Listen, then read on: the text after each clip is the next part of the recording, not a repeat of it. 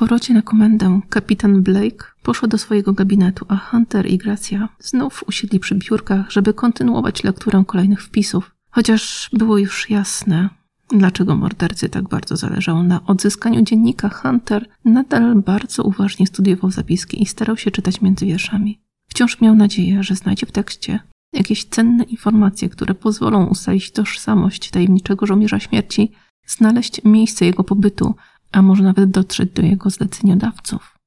Mijały kolejne sekundy, a im dalej detektywi posuwali się naprzód, tym szerzej otwierali oczy ze zdumienia.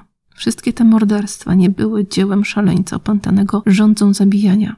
Całe to barbarzyństwo, niewyobrażalne cierpienie, sadyzm i potworna groteska były towarem dostarczanym na zamówienie. Każda z ofiar straciła życie w męczarniach tylko dlatego, że ktoś chciał to zobaczyć. Dlatego, że ktoś zapłacił za spełnienie swoich chorych fantazji. Wiesz co? odezwał się Gracja z zabiórka, wyrywając Huntera z zamyślenia. Nawet nie wiem, kogo teraz bardziej chciałbym dostać w swoje ręce.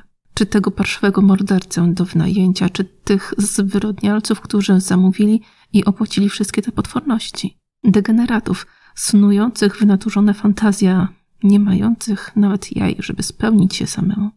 Płacą komuś, żeby wykonał za nich brudną robotę, a sami siedzą w domu przed monitorem i pewnie zabawiają się ze sobą. Może masz rację, powiedział Hunter. Może właśnie dlatego to robią, a może po prostu są sprytni i zacierają ślady. W takim układzie niczego nie ryzykują. Jeżeli ktoś wpadnie, to sam morderca, nie oni. Oni są tylko duchami w cyberprzestrzeni. Nie do namierzenia. Prawdopodobnie nawet sam żołnierz śmierci nie wie, kim są.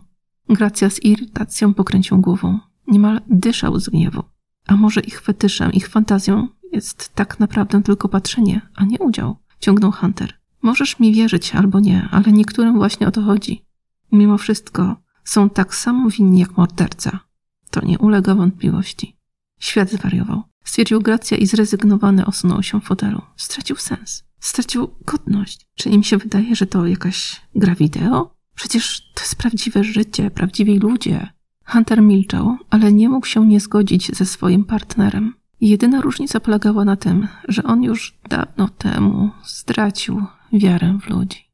Po krótkiej przerwie detektywi znów zaczęli czytać. Hunter odniósł wrażenie, że z każdym kolejnym wpisem przemoc i sadyzm wchodzą na coraz wyższy poziom zaawansowania. Ofiary umierały w najstraszliwszych męczarniach, jakie tylko można sobie wyobrazić. Były ćwiartowane, palone żywcem albo pożerane przez głodne szczury. Dziennik zawierał opisy wymyślnych narzędzi tortur, które morderca konstruował samodzielnie z drewna i metalu. Tak jak w przypadku dwóch pierwszych wpisów, większość kolejnych zawierała dokładne, współrzędne miejsc, w których spoczywały ciała ofiar. Szczątków dwojga z nich nie dało się już odnaleźć, ponieważ morderca wrzucił je do oceanu.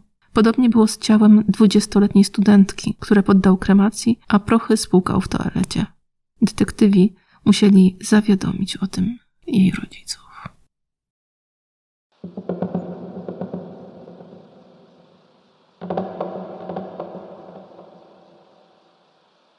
Była to książka Chrisa Cartera, Dziennik śmierci.